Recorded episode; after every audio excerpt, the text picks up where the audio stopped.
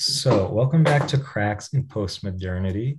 Today we have Dr. Michael Foley, who I discovered a couple years ago through an article that he wrote for First Things. It actually came out in 97, but it's called Tobacco and the Soul. I found it really fascinating. So I'm very excited to have you on. Um, tell us a little bit about your background, your teaching, your writing, and all that. Well, thank you, Stephen. It's, it's a delight to be on your podcast. Uh, I teach at Baylor University in the Great Texts program. That's sort of the great books of Western civilization, the, the greatest hits, if you will. Uh, my background is theology. I got a PhD in theology from Boston College, and I was working on that PhD when I wrote Tobacco and the Soul for First Things, which is the article you read. And that was my very first publication, and I'm still trying to live it down. I mean, it really is uh, an exceptional piece because, you know, when I was growing up, all I heard about smoking is it's bad, it's evil, don't ever do it. And no one really explained, but like, why do people smoke? The only thing that people said is like, oh, because they're depressed and they're sad about their lives and they want to look cool. And I'm like, well, there must be more than that. So to read someone who's actually talking about smoking, smoking in relation to the soul in this kind of phenomenological sense, it just articulated so much of the things that I intuited, but didn't really know how to say. So, how did you come up with the idea to write this article? What was the process like? I'm very curious. Well, as a student of philosophy and theology, I was studying a lot of Plato and his theory about the three parts of the soul. And once you understand his idea of the three parts of the soul, it is addictive far more than nicotine because you start seeing it everywhere and you see it in not only other literature uh, so many other authors draw from plato's idea of the, the tripartite soul. But you just start seeing it in things around you. And one of the areas where i saw this application was smoking tobacco. Yeah and it's everything that I've heard about smoking, it it's always focusing on the bodily health and the effects that it has. And it's like, sure, we know that tobacco has plenty of negative effects on the body, but no one ever starts from the position of the soul, you know. Um, so it ends up that the way that tobacco is presented, like it's purely moralistic. It's like this is bad because it's bad for your body, therefore never ever do it and ultimately i mean i think it makes it so much more attractive for people when you make it so forbidden rather than engaging like what does this mean though on this existential existential ontological level? Um yeah the soul is missing from the way we talk about most things. Why is that? Why do we ignore the soul so much? Well that's a, a very big question and of course the enlightenment and modernity has a lot to do with that. We have increasingly lost a sense of transcendence. And when that happens, we just become fixated on the material. And indeed, uh, the 20th century was the great century in which we we did learn about the authentic health risks involved with smoking. So it is understandable that uh, there would be this sort of fixation on the body. But you're right, something gets lost. Um, before the, the debate about smoking largely had to do with its impact on the soul. Mm-hmm. Was it a vice or not? And to be honest, the, the general consensus before we got this obsession over bodily health was that smoking was a vice. Uh, that was the critique in the, you know, when smoking was introduced to Europeans by, by the Native Americans. Um, on the other hand, it was argued that it was a vice that controlled other vices. It was a, a small vice, at least that the defendants would argue that it was a small vice that guarded against greater vices. Um, there's a great Catholic apologist named Monsignor Ronald Knox. Uh, he died in the mid 20th century, to be honest with you, he died of lung cancer. He was a chain smoker. But uh, his saying was tobacco is essential for celibacy. yeah, and that's it's funny because I know you you've written extensively about drinking and the saints, but I when I think about it, there are a lot of saints, or at least very holy people, who smoke tobacco. Um, I know. I remember I was reading Dorothy Day's biography, and she, I think she decided to give up smoking for Lent or something, and everybody in the Catholic worker house just couldn't put up with her attitude because I guess that was her outlet. So they're like, "Please just start smoking again. We can't take you when you're when you're not smoking." Um, oh my gosh, yeah. that is too funny. Well, I know that um, Pope St. Pius X, when he was canonized as saint, in those days they had the, the person called the devil's advocate, mm-hmm. who was a canon lawyer that was, their job was to look up dirt uh, to see if there's anything that could be said against the saint before they canonized him. And the devil's advocate assigned to Pius X could only find two things. Number one, uh, he celebrated his low mass in less than 20 minutes. And uh, and number two, he smoked a cigarette a day. wow, one cigarette a day, scandal. They so say, I actually think that's a yeah. that's something in favor of his canonization that he just limit so. it to one cigarette. Yeah, shows heroic virtue. I mean, definitely. And they say I heard that Pope Benedict smoked Marlboros. I don't know if it's true. So I've heard that as well, and that Pope Saint John Paul II smoked cigars. Okay. Um, maybe yeah. not regularly, but when he was Archbishop of Krakow, he visited the United States and he joined other clerics in playing poker and smoking cigars. that doesn't surprise me. But then on the other hand, didn't Pope Francis ban the sale of cigarettes in the Vatican? I saw that somewhere a couple of years uh, ago. I mean, that's interesting. Well, you know, he has yeah. only one lung. So maybe that's the reason he's extra cautious. Could he doesn't be. want any secondhand smoke. I don't I don't know. Everyone has to go outside the Vatican walls to get a pack, I guess. But okay. So, um, for the people who haven't read this article, I just want to kind of go through an overview of the different types of tobacco you mentioned, and then you also go into weed. So, you say that cigarettes correspond to the ap- appetitive, appetitive, you say?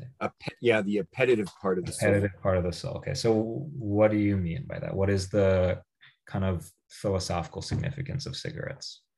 Well, Plato came up with this great theory about the soul he, he claims that it has three parts. And what he means by that is that there are basically only three kinds of things that a human being can desire. There are millions of things we desire or can desire, but they're, they all boil down into only three categories. And that's true in antiquity, and it's still true today. So the first thing is what he calls the appetites, the physical appetites.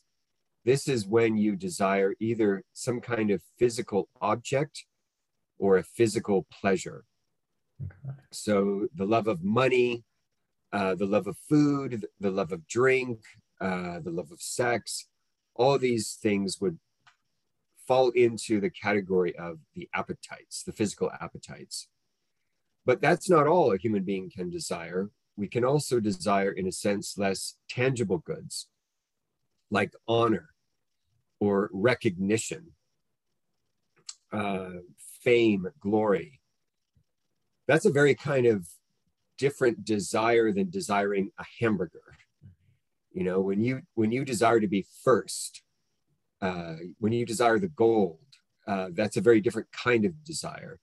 Plato referred to that as the spirited part of the soul, the thumotic part of the soul, the part of the soul that, that seeks to be better than everyone else.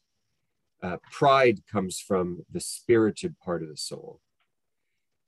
Um, but that's not the only kind of desire either. There is a third kind of desire, and it is the desire for knowledge, the desire for wisdom, uh, curiosity, these are very different kinds of desire than the desire for a hamburger or the desire for first place. And Plato called that the rational part of the soul. So you've got these three parts of the soul physical appetites, thumos or spiritedness, and the rational part of the soul. And I argue that the three prevalent forms of smoking tobacco correspond to those three parts of the soul. So cigarettes correspond to the appetitive part of the soul, which is why we often associate them with food and sex.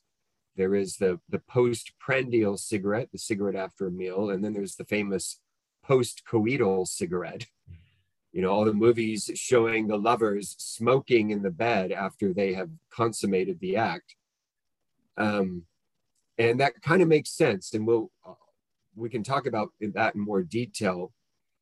Um, but just to finish up the, the equation, mm-hmm. so cigars correspond to the thumotic or spirited part of the soul, which is why we often associate cigar smokers with power mongers you know, powerful businessmen or uh, mafiosa um, or Tammany Hall. You know, we we equate political intrigue with closed rooms where men smoking cigars plot um, policy or who the next candidate is going to be.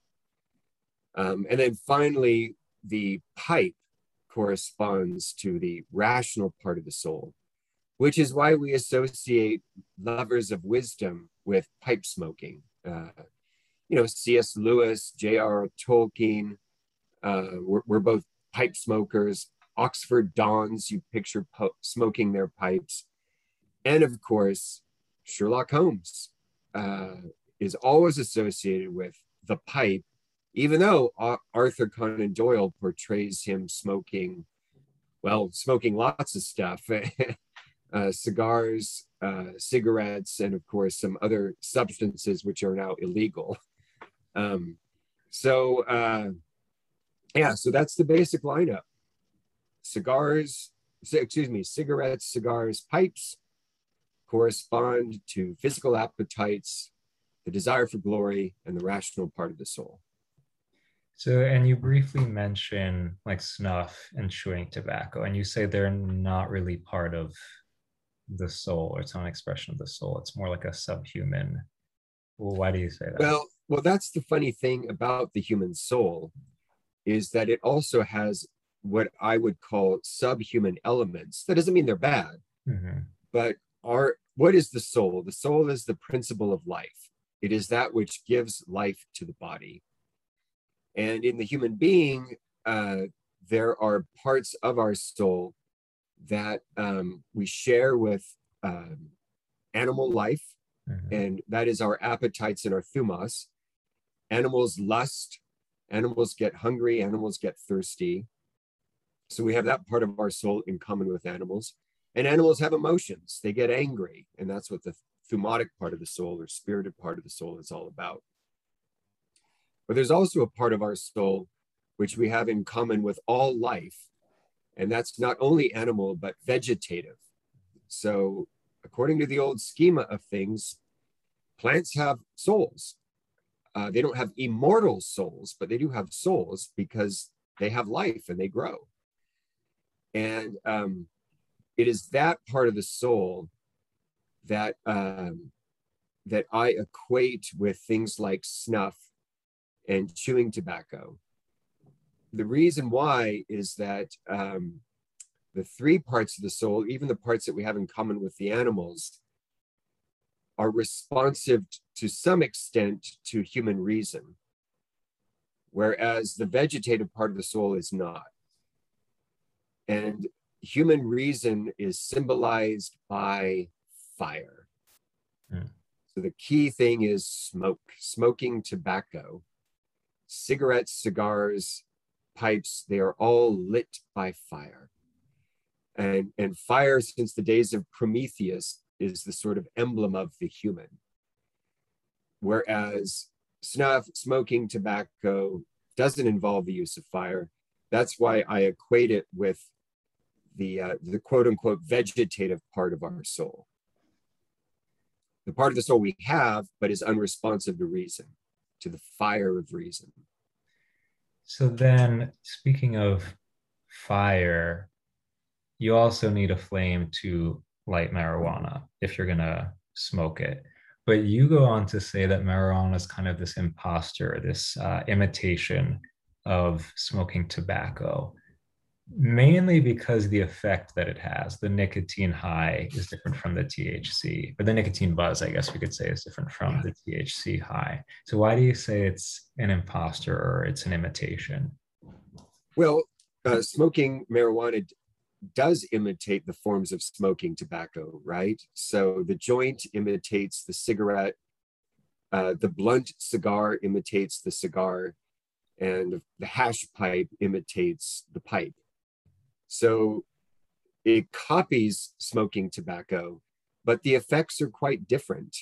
Um, it doesn't make you like a, a cigarette is associated with desire um, yeah, marijuana gives you the munchies, but uh, it doesn't necessarily, in a sense, make you a more desiring human being. It makes you a less desiring human being. Your your appetite is kind of uh, blunted, um, and the same with your your spiritedness. Uh, you know, the the typical uh, pot smoker does not become more ambitious, but less ambitious. Um, and then finally, the typical pot smoker becomes less wise more than more wise. Um, and I, it does have a lot to do with the effects of the, the THC, which incidentally are so much higher uh, today than they were when marijuana was popularized in the 60s and 70s. I think the TH, THC level back then was only, well, I know it was in the single digits, maybe it was 7%.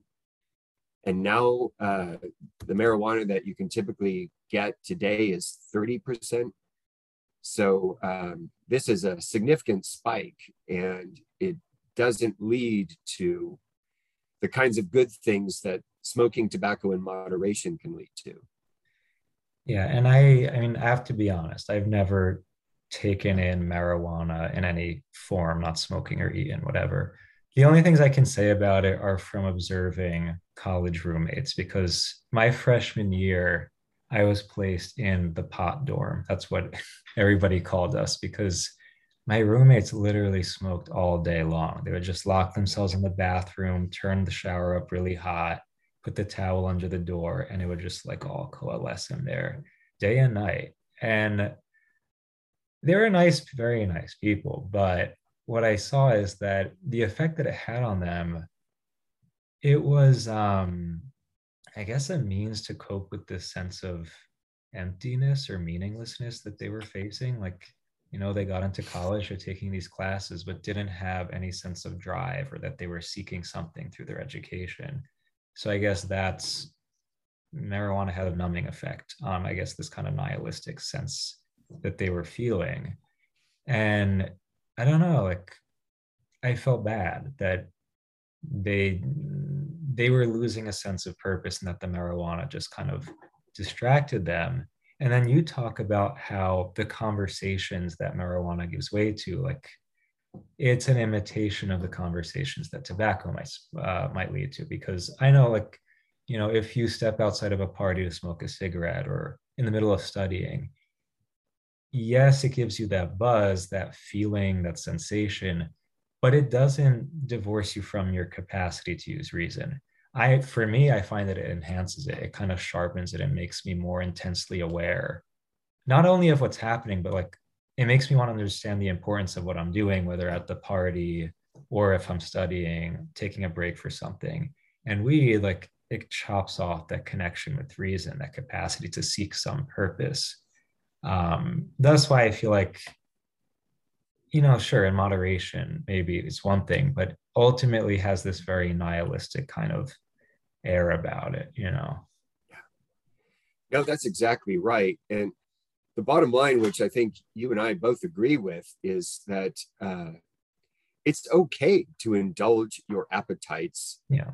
to satisfy your appetites and your emotions, but it shouldn't be in an unreasonable way. Mm-hmm. When we when we say that reason should always, in a sense, be in the driver's seat, we're, we're not talking about becoming sort of robots who only think logically. To say that reason is in the driver's seat simply means that when we do indulge our appetites and emotions, we don't do so in an irrational way that, that truncates or violates our reason. And um, again, smoking in moderation and drinking in moderation are both morally acceptable and good activities um, because they can, uh, in a sense, enhance uh, things like camaraderie and conversation. It's when they're done, especially with alcohol, when it's done to excess, that's when it becomes, you know, problematic. You don't have rational conversations anymore. You're just being goofy. Um, and the big problem with marijuana is that it's extremely difficult to use in moderation. Um, just the smallest amount of THC puts you into that high, and then it disconnects you. Even if you have a feeling of camaraderie, in reality, it is disconnecting you from your interlocutor. Yeah, and I think it's important to distinguish when we're saying our capacity to use reason. Again, it's not like that we have to be perfect rational robots, but for me, when I say reason, I'm saying the ability to recognize that there's some presence of truth, or some existential value in the moment, whatever that I'm, whatever I'm doing. And I, I think it was uh what was it? Aquinas said drink to the point of hilarity. So it's like you know you're having a good time you're having fun but your reason is intact and you're able to understand the value of this moment you know um but and again that's it's easier to do that with alcohol but with marijuana thc i just it's interesting also that when i try to have this conversation especially with younger people if i mention cigarettes they're like oh my god that's horrible that's evil you're going to get cancer and then when I bring up weed, they're like, oh, but it's natural. It doesn't hurt you. It's good for you. like, I mean, medically, physically, okay, kind of. But then what about the effect it has on your soul? Like when we talk about using these substances, again, like we're not starting from the point of view of the soul, the interior life. It's purely biological. And I just, my fear is that if we're going to operate with this worldview that only the body matters and therefore weed doesn't have that much of an effect so i can smoke it all day um, we're losing we like we lose the ability to judge like what effect does something have on my soul on my ability to recognize truth and meaning in whatever i'm doing each day um, i don't know like i worry for younger people who don't know how to think in that kind of way you know I agree. Um, and also, I mean, uh, an aside, but marijuana isn't innocent when it comes to its impact on the body. Sure. It also has uh, terrible health effects, or if, if not worse. Um, but you're right, the focus sh- should also be on the conversation regarding the soul. Um, you know, yes, tobacco, especially because nicotine can be so addictive, mm-hmm can have a very bad effect on the body. Um, but unlike unlike alcohol or marijuana, it rarely has a bad impact on the soul. Um, you know, people who get together and smoke together always have good conversations with each other. Um, unlike alcohol, smoking has never destroyed a family. I mean, I'm, I'm a big proponent. I, I write drinking books, cocktail books. Um, I've written, you know, three of them. Um, but I recognize that alcohol can destroy a family. Um, you know, drinking to excess can destroy a family. I've never heard of smoking to excess destroy a family, unless you count, you know, uh, the guy dying of lung cancer, and that, you know, that that's a bad thing. But uh, the actual activity of smoking has never, to my knowledge, destroyed a family the way alcoholism can. Yeah, and speaking of family, you talk a lot in this essay about, I guess, the tension that tobacco smoke makes you aware of, especially the erotic tension. Um, you know, because sure, like you can easily say a cigarette or cigar is a phallic symbol, but beyond that, the effect that the nicotine buzz has, like it sharpens your awareness that there's um there's this ideal that we're aspiring to, but that we're not there yet. And I think it makes me think on one hand of Freud, who you know was a proponent of smoking cigars, but who recognize that the drive for sex, eros, is very much wrapped up in the reality of death, eros and thanatos. That this desire for erotic fulfillment, for pleasure, is not totally benign. That you know there is the risk of death and the reality that at some point we will all die. And I think smoking tobacco makes you aware of that, and it it just brings you back in touch with the reality of the human condition um, and it, I think, who was it? Oscar Wilde once said, I think it was in the picture of Dorian Gray. He was smoking a cigarette, and Dorian said, like, you must have a cigarette because it's the perfect pleasure. It will never last long enough. And I feel like that's just, it's the perfect way to put it that, uh, like, you're aware that I have this drive for pleasure, but that it's finite, that this moment is not enough to fulfill me. So then it makes me aware that okay, but I want something greater. Like I want this higher truth or this higher experience of pleasure that the tobacco won't give me. Whereas for weed, you think you're fulfilled in the moment, and then you come down from the high and you're not fulfilled anymore. So the tension is like erased, you know. I like that. Yeah, I like that comparison. The reason why I believe, and I put this in the article, that cigarettes correspond to the appetitive part of the soul is that they have a lot in common with a physical appetite, you will always seek to make the object of your desire as much a part of your body as possible. Um, you know, food, when your hung- hunger involves ingesting food, thirst is satiated by drinking, by putting it into your body. And even uh, sexual desire, there's a way in which you seek to make the body of your lover as much a part of your own body as possible in, in this unitive act. Um, and what's significant about cigarettes is that they are the only kind of smoking tobacco that you inhale. So you are you are bringing that smoke into your body and making it a part of your body as much as possible. Whereas cigars and pipes, of course, are not inhaled. In a weird way, there's kind of more of an external focus with cigars and pipes that is reflected in the nature of those two kinds of desire. You know, when you seek honor, you have to seek honor from as many other people as possible. There's an external focus to honor seeking that is sort of um, emblematic of the, the cigar smoker. And then the same with a pipe. Uh, reason or the, the desire for knowledge is seeking a truth outside yourself and then you say that um, smoking weed is not an erotic experience. It kind of takes out that erotic tension. And you compare it to, I think you said something about the sexual revolution, how it takes away the true meaning of Eros. Exactly. Eros requires tension. Um, romance flourishes when there is a wall of mystery between the sexes. And then there's the courtship. Uh, there is the dance um, when you look at like old film noir movies in which by the way they're smoking heavily yeah.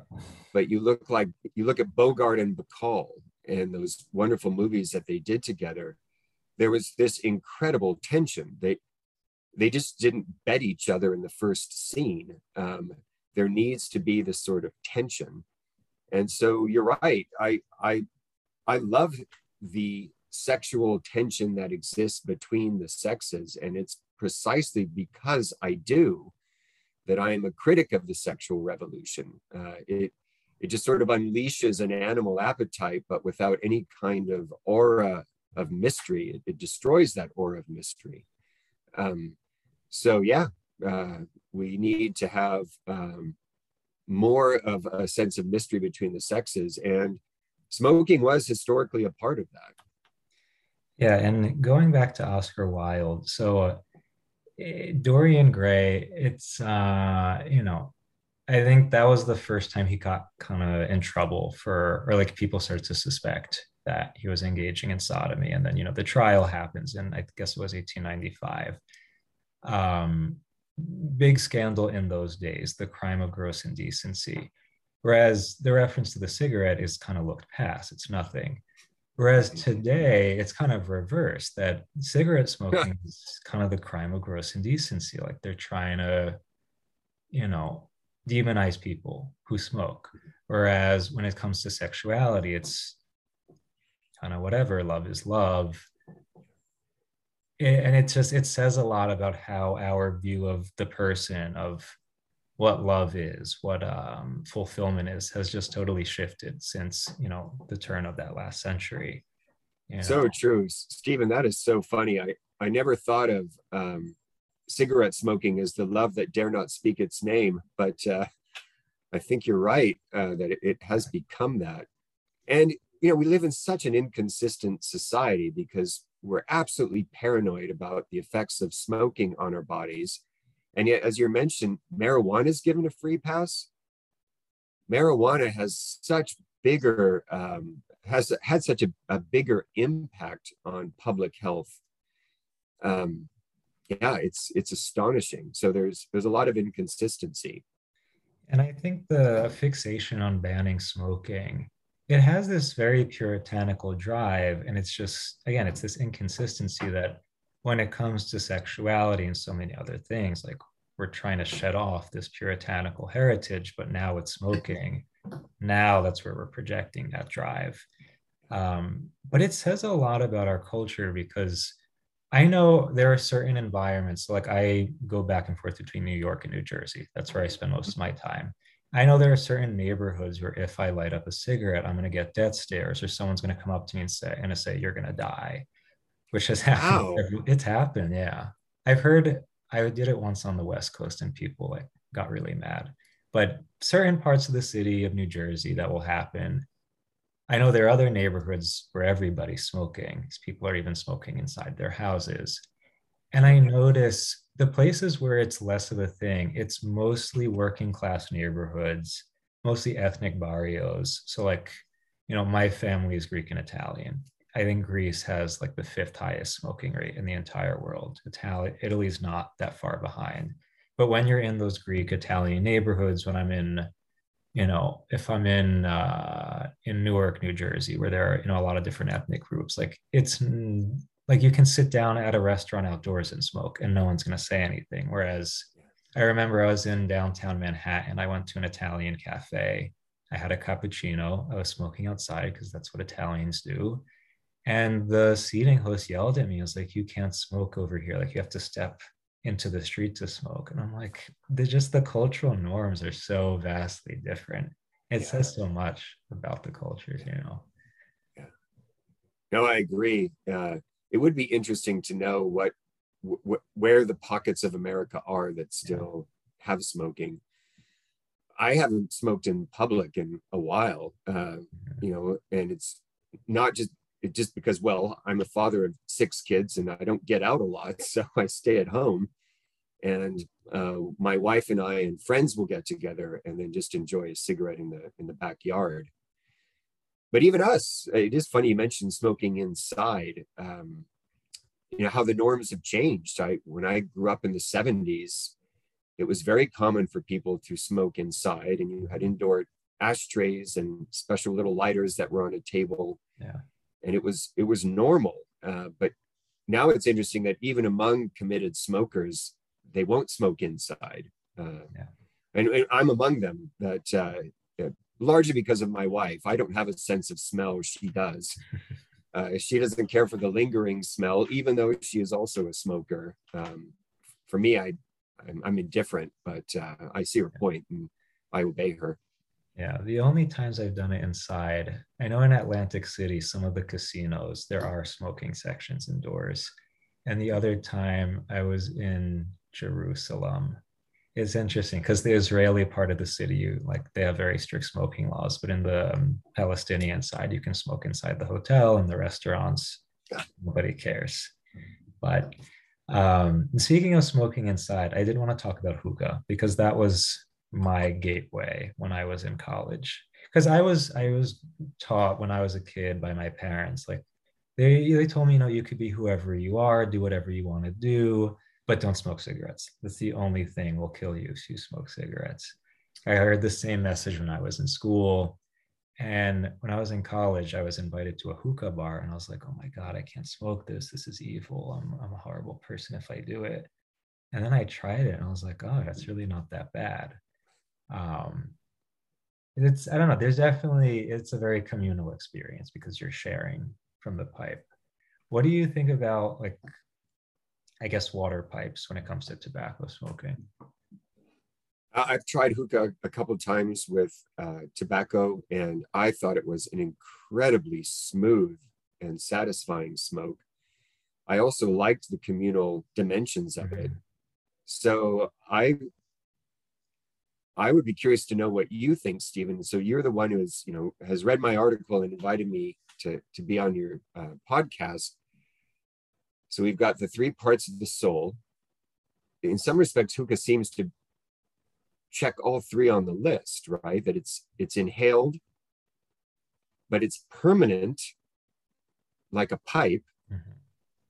Um, which, as you know, in the article, I argue betokens the wisdom, right? Wisdom is this eternal thing, and the pipe's permanence kind of reflects that, unlike the cigar and the cigarette, which are discarded after use. Yeah. Um, maybe I don't know how hookah would fit into the the thumos, the spiritedness. But it definitely is. It's an interesting straddler of categories. I guess I'd say that much. But I, I'd, I'd be curious to know what you think. I think a lot of it depends on the context, like or the setting where you're smoking, mm-hmm. because I usually do it, at least in New York, hookah bars have loud blasting music. They're usually most of the ones I've been to are run by Arabs or Hispanic people. So they have either like loud Arabic music or Hispanic music in the background. And then, you know, if it's like a Muslim bar, they're not going to serve alcohol, but the others will. You have food, or you can have it with tea. It, it, I don't know. Like, I find that if it's in a party setting with the loud thumping music, it's um it kind of loosens you up to enjoy the party, to enjoy the presence of others, but without, again, like losing sight of the value of being together, your reason's still intact. Whereas if it's one of the more chill bars where you have tea, you have a baklava, something like that, it's very conducive to having deep conversations. And like I've had many conversations late into the night in those types of hookah bars. Um, but yeah, I would agree that it doesn't have, you know, the spirited part. It's you don't have much of a sense of accomplishment or proving something about yourself. I definitely think there's something more repetitive or um or yeah, the rational. Depends. Depends. Yeah. But for me, the other thing I was going to mention is that when I started smoking hookah, I was still very resistant to cigarettes. So I thought, you know, is there a way I could smoke hookah when I'm on the go, when I'm not at a bar? and that's when I found the e-hookahs or the hookah pens, which is basically eventually became vapes. And you know they're very convenient because you don't have to light them up. There are no ashes. You don't smell. You can get all kinds of flavors. You can smoke it anywhere. Um, and I I tried to stop once I found out about the health effects because I think it's different from smoking cigarettes. They there's something called popcorn lung. I don't fully understand it sounds scary, but it sounds awful. I don't know. I don't want it. But the thing that's like, at least on a philosophical level, you get the nicotine buzz. But the fact that you can do it anywhere, you could do it in bed, you could do it in the car, and there's no consequence. There's no like physical tactile experience really other than you know sucking on it and then maybe recharging it it makes me afraid that like I'm getting this high or this buzz without um, like it's such a my a disembodied experience. And I worry also because like I'm honestly not super addicted to nicotine. I can go a long time without it. But for people who really have that chemical dependency, the fact that you could be smoking anywhere, um, again, the, the fact that it's so disembodied it makes it so much riskier. I don't know. I agree. And when I wrote that article, uh, this was before vaping, so I, I didn't have to confront that. But it does, yeah, I, I share I share your uh, your opinions on it. Yeah. So um, I did want to take a moment before we wrap up to talk a little bit more about alcohol because that's. Can you first of all can you just mention the the I think it's three books that you said you wrote about drinking?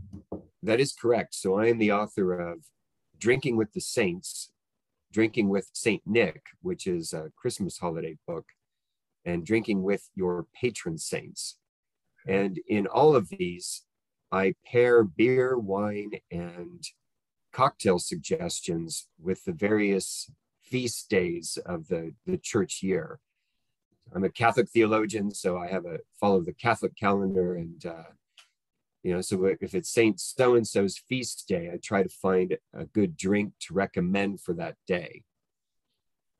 So, can you give an example? So it's led me to. I'm sorry. Go ahead. No, no. Can you give an example of like a saint that you would pair a drink with? I'm curious to know.